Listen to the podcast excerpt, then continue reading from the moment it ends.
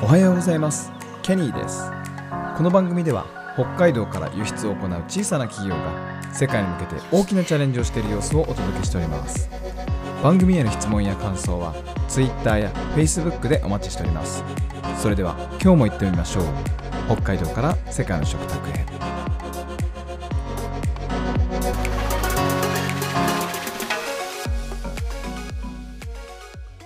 はい、えー水曜日になりました。今週は、えーインターナルというタグをつけて、えー会社の組織内の話をご紹介しておりますが、水曜日は人材採用に必要な人事評価という話をしたいと思います。えー弊社、え最近ですね、一番古株だったメンバーの退職、自己都合による退職という、えー案件が発生しました。はい。結構ね、少ない人数でやってる、回していた中で、えー退職者が出るっていうのは、えー結構大変なことでして、えーまあ、引き継ぎ、まあ、次の人がね、あの、決まってから、えー辞めるというわけではなかったので、えーその引き継ぎの部分をどうするのかとかですね、あの、ー次の人材？どう、そもそも人材が欠けるから補充しなきゃいけないんですけど、えーっと、どう、どうやって、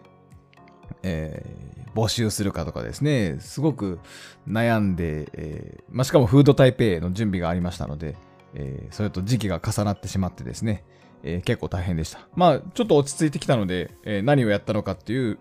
え記録を残しておきたいのと、まあ、シェアして、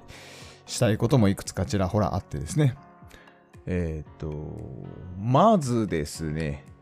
えーっと、一番大きな問題は、やっぱり、売り上げを、売り上げがないと、えーやっぱ人って雇えないので、えーその、現状いるメンバーで回しながら、えまあ、アルバイト、まあ、今回辞めたのは、えー正社員のスタッフですけど、えーまあ、アルバイトとかで、えーなんとなくごまかしごまかしやるのか、はい、みたいな問題ですね。えっと、で、その予算の管理もしてないっていう話今週しましたけど、はい。えっと、人がいれば、えー売り上げが必ず上がるというものでもないし、えーまあ、忙しくなって、えー補充、人を補充したいのでっていう状況だと、なんとなくわかるんですけど、えー今コロナでね、なかなか厳しい状況で、えーできれば人件費とかも、あの削っていかないといけないっていう状況の中で、えー一人メンバーが抜けて新しくメンバーを入れるっていうところは、やっぱどうしても迷いがかなりありましたね。はいまあ、結論から言うと、えーリファラル採用というか、その、まあ、辞めるか辞める方の紹介で、えーお知り合いの方を紹介していただいたと。まあ、その方に、えー会社にジョインジョインしていただいた、まあ、正社員としてジョインしていただくっていう流れになったんですけど、えっと、まあ、他にも、えー、インディードとかですね、まあ、大体うち採用するとき、インディードを使うんですけど、えーインディードで募集したところ、結構な数の応募がありましたね。えー応募だけだったら20人ぐらいいたんじゃないかな。もうちょっといたかな。で、実際に、えー面談、カジュアル面談した方も2、3名、4名ぐらいいたかな。はい。で、えっと、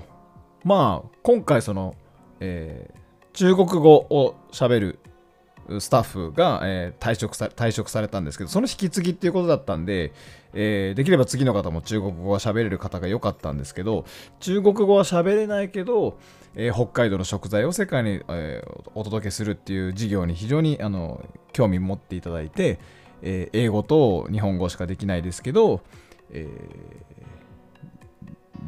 上院できないかっていう打診もいくつかいただいたので非常にありがたいですし、えー非常に優秀な方たくさんいらっしゃったので、えー可能性はあるなと思ってすごく悩みました。はい、でその時に、えーまあ、そのまあ鶏が先か卵が先かの話になりますよどうしてもやっぱり。ね売り上げが売り上げを上げることができて利益をもたらすことができれば、えー人件費も出るんだけどなっていうことですよね。でまあそれがないから、えー人材を採用しないっていうのはおかしな話であって、はい。えー、人を取って、えー、事業を回すから利益が出るわけであって、まあ、その順番をね、ちょっと弱気になっていたなっていうところがあって、まあ、そこを今回の既存のメンバーともたくさん話をしたんですけど、えー、っと、じゃあ何をね、何をもって採用基準とするのか、あともし採用されたとしても会社からどんなことを求められているのかっていうのがはっきりしていないと、えー、本人としても全然、えー、見当違いな活動を、ね、してしまう可能性もありますし、えー、思ってた働き方と違うということになりかねないそれはもうすごく悲惨悲惨になりますのでねでもう一つ新しい軸を設けたのがじゃあ売り上げを上げれば、えー、いいのかというと必ずしもそうは言えない。だってその売り上げを上げるっていうのはそのエクスターナルな、ね、たまたまそこでその国で需要があったとかですね、えー、本人は、えー、そんな努力してないんだけど売り上げが上がったということもありますしすごく優秀な方が、えー、頑張って、え営業活動を行ったんだけど結果が出なかったっていう人を評価しないのか、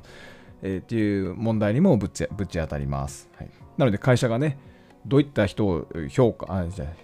どういった人材を求めていてどういう評価をするのかってそこがそこが抜けてるんじゃないですかっていう気づきを得られたのも非常に大きなあの分岐点になったなと思います。はいえー、まあ、これからその人事評価って、えー、今までなかったんですけどこれから運用していかなきゃいけないねっていうたたき台みたいなものはできできてきたし、はい、これがあることによって、えー、働く側も雇う側も一定の目線を合わせながらえー、働くこと、そのね、えー、ミッション、ビジョン、バリューを理解しながら、えー、事業活動を行えるかなっていう土台ができてきたなって感じがしました。はい。ちょっとなんかふわふわした話になってしまいましたけど、今日はですね、人材採用活動を行って人事評価を作り始めてるよっていうお話をしました。はい、ありがとうございました。